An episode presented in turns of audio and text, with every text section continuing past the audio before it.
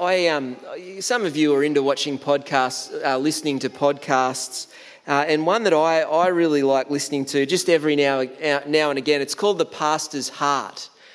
probably not your cup of tea. Uh, anyway, in it, Dominic Steele he he talks with various Christian leaders on, on all sorts of different topics that they tend to be expert in, but he also he asks them about their heart uh, hence the name, the, the pastor's heart. He, he asks them, you know, what's God doing with you? And to be honest, I reckon he could spend a lot more time on their heart than the various uh, topics that they talk about. Uh, but this afternoon, I just wonder what about your heart? Uh, what's, what's going on for you? Uh, what are your hopes and dreams? Uh, what are your uh, your concerns, your worries. Um, and I wonder actually if you might just close your eyes for a moment. We don't normally do this.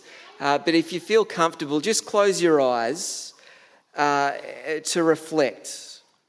Uh, hopes and dreams, concerns and worries. And if you're anything like me, it's the concerns and worries that flood in first. So let's start there. What would you find unbearable? Something that you think emotionally that would just be too much. I could not possibly cope. What would you find unbearable? Uh, it could be anything the, the death of a loved one, the loss of uh, reputation among those you like to impress, uh, something with your children or your own health. What would you find unbearable? That, that's the negative. What about the positive hopes and dreams? What would cause you great joy? I'd be stoked if if the house was paid off in so many years, if uh, I could get the career I so desire, or that life partner, or what would cause you great joy? You can open your eyes if you haven't already. I noticed some of you were starting to feel awkward and you'd opened your eyes. Uh, uh, hopefully, you had enough time to reflect in some way, but they're two, they're emotional extremes, those two, aren't they? Uh, unbearable and great joy. And I wonder if you noticed as that Bible passage was being read to us, Paul, Silas, and Timothy, the writers of of 1 Thessalonians, it's team written, this letter, their lives, they're really quite bound up with the lives of these Thessalonians, these new Christians that they write to. Uh, you couldn't accuse the Apostle Paul here of being clinical or heartless.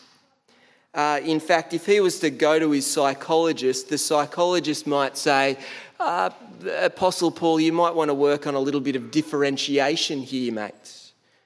The language is extremely emotive. Did you notice this? And those emotional extremes for Paul and the others, they're related to how the Thessalonians are going in the faith.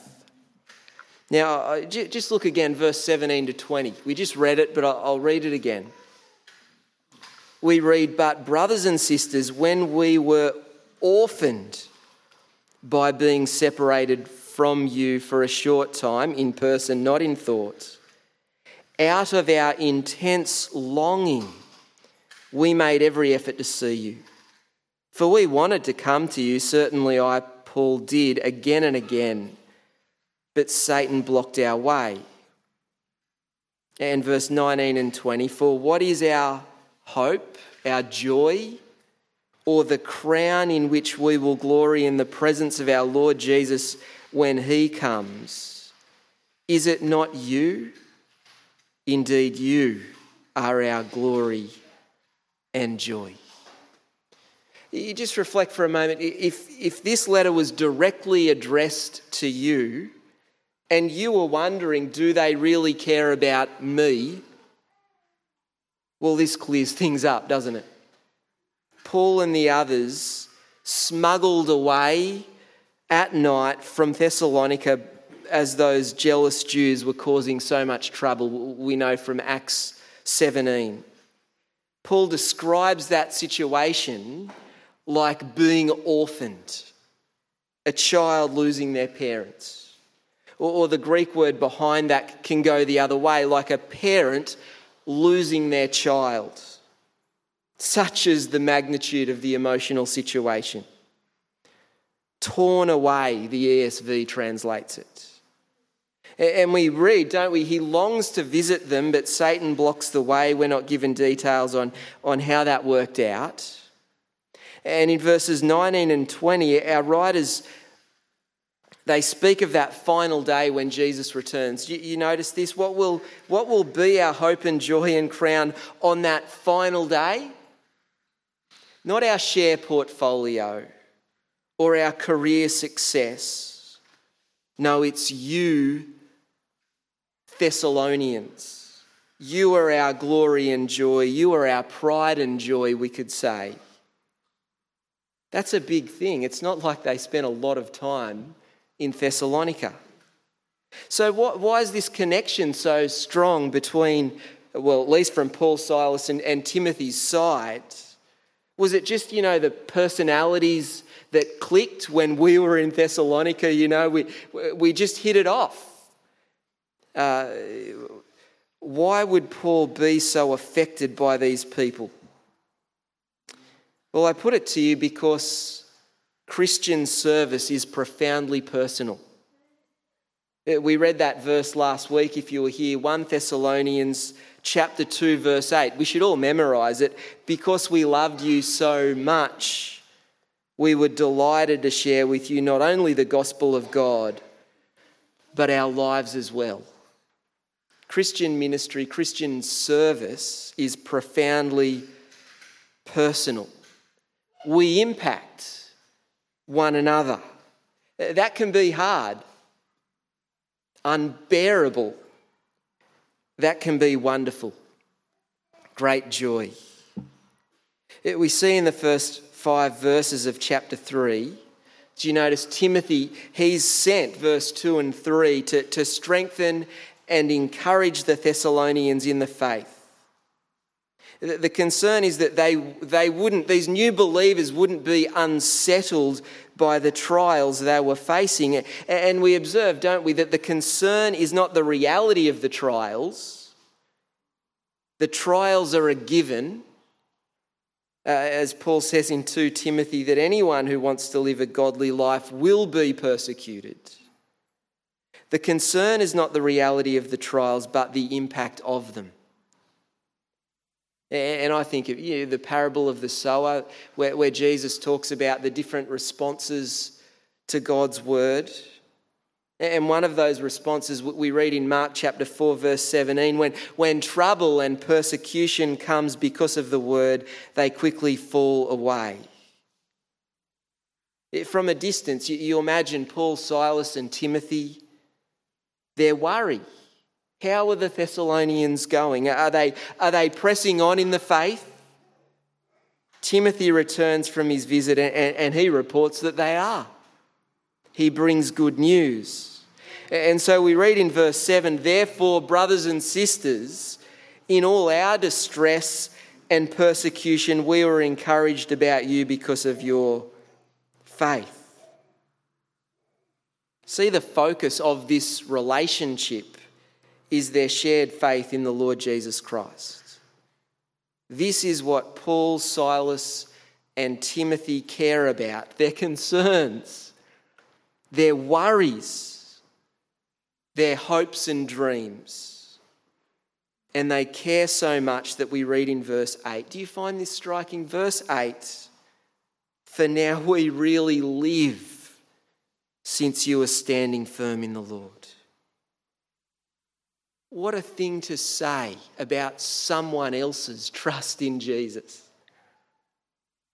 A key aspect of Christian service, a, a key aspect to the Christian life, pouring out your life that others might know Jesus, be growing in Him, and inviting others to do the same. And what a joy this is when it's actually happening. Verse 9 says, How can we thank God enough for you in return for all the joy we have in the presence of our God because of you? When someone comes to faith and presses on in the faith, the gospel was, was ringing out from these Thessalonians. What a joy. We're stoked. We're stoked, says Paul, Silas, and Timothy. I remember visiting a friend in Kununurra, you know, north uh, Western Australia, and it was the tail end of the wet season. Uh, he took us on this walk through, through the bush and to these really secluded uh, swimming pools. We, we were jumping off rocks into these swimming holes, showering ourselves under waterfalls. The sun was out, and, and, then all of a sudden it would pour with rain, and then the sun was out. It, it was just a, a, wonderful experience. And, and, as we were going back along the bush track, uh, back to his house, it, started pouring with rain again. And, and I remember thinking, this is living. The experience was just such a joy. Paul, Silas, and Timothy, they say to these believers in Thessalonica, For now we really live. This is living since you are standing firm in the Lord. Can we feel the same way about each other? Is it appropriate to feel this way about those we're trying to reach with the good news of Jesus. With such a, a love and a concern. I wonder when you were reflecting on, on your hopes and dreams at the start, uh, your concerns and your worries, what, what were you thinking about? Uh, were you thinking short term or, or long term? Short term, this life, I, I guess. Long term, the life to come. Uh, there, there's a joke, um, I don't know if you've heard this. There's a, a bloke turns up at heaven's gates, you know, the pearly, and the, the angel or whatever is there notices this guy's got a bag with him. And the angel says, Oh, look, sorry, mate, you, you know, this is heaven, you can't bring stuff in. Um, and, he, and the man says, No, it's, it's all good. I've got an exemption. Um, I, am allowed to bring it in. And so the angel says, Well, okay, I'll just go and check and we'll check things out. And he comes back and says, You're right, it's all good. You've got an exemption. Just out of interest, though, says the angel, What's in the bag? And the bloke says, Well, it's my treasure. At least, you know, some of it I was, I was allowed to bring a bag. Uh, and the angel says, Well, can I have a look? And the man opens up the bag, and the angel looks in, and uh, he has all these bars of gold stacked into this bag. And the angel says, Why did you bring pavement with you? It's good. I, I think that's funny. It's good, isn't it? Um, could our hopes and dreams our concerns and our worries at times be as ridiculous as that. You see how the future is to shape the present. Uh, this happens for Paul, Silas, and Timothy. Back at the beginning of that reading, chapter 2, verse 19 and 20, we, we, for what is our hope, our joy, or our crown, in which we will glory in the presence of our Lord Jesus when he comes? Is it not you? Indeed, you are our glory and joy. It's a beautiful picture, isn't it, of that final day when Jesus returns, the, the second coming of Jesus. Here they are, says Paul, Silas, and Timothy. Here's, here's my treasure. People coming to Christ, people standing firm in Christ, people growing in in Him. Here's my life's investment. People. The believers in Thessalonica. We dared tell them the gospel in the face of strong opposition. Loving people and, and pointing them to Jesus, the present shaped by that future reality. I was talking to one of my nephews that they live in Canberra a while ago about our fears. This was not a serious conversation. Uh, spiders, you know, what are you, what are you scared of? Uh, I, I, said to him, Well, what's your dad's greatest fear? His dad's a pretty strong guy. And, um, and without a moment's hesitation, he said, Dad's greatest fear is if we, as in the kids, don't trust in Jesus. His concern, also his joy when they do. And it is an, an emotional roller coaster. I remember, did you notice there's a cow in the back corner when you came in? That was a nice surprise, wasn't it? I, I remember my grandma telling me, uh, uh, he loves cows, your dad does. Uh, Dad's job was advising dairy farmers on, on, how to, you know, look after their cows. He loves cows, your dad does, uh, said Grandma, but not as much as those scripture kids. The second coming of Jesus, the scripture SRI in New South Wales. The, the second coming of Jesus gives us a, a different framework, doesn't it, for understanding this life. Our hopes and dreams, our concerns and, and worries. The second coming of Jesus is even to impact and transform our worries, our anxiety and our joys.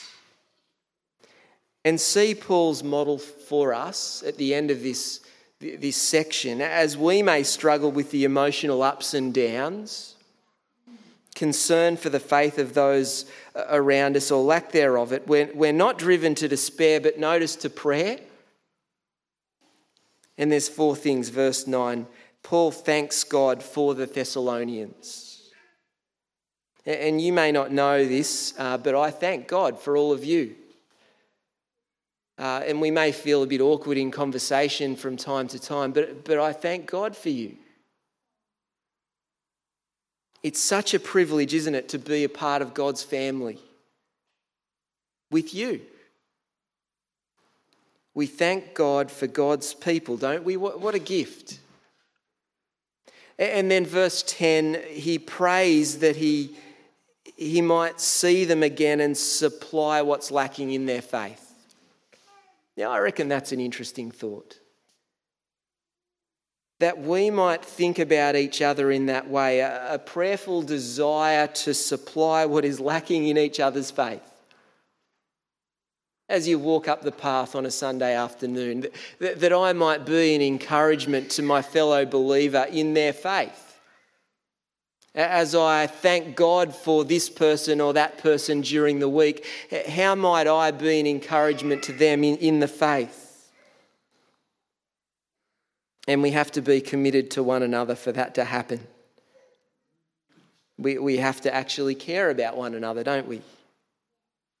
And before you think, well, actually, this people stuff, this caring about others, it's not for me, you know, people I can do without them. Uh, see verse 12. Paul's prayer for the Thessalonians. He says, May the Lord make your love increase and overflow for each other and for everyone else, just as ours does for you.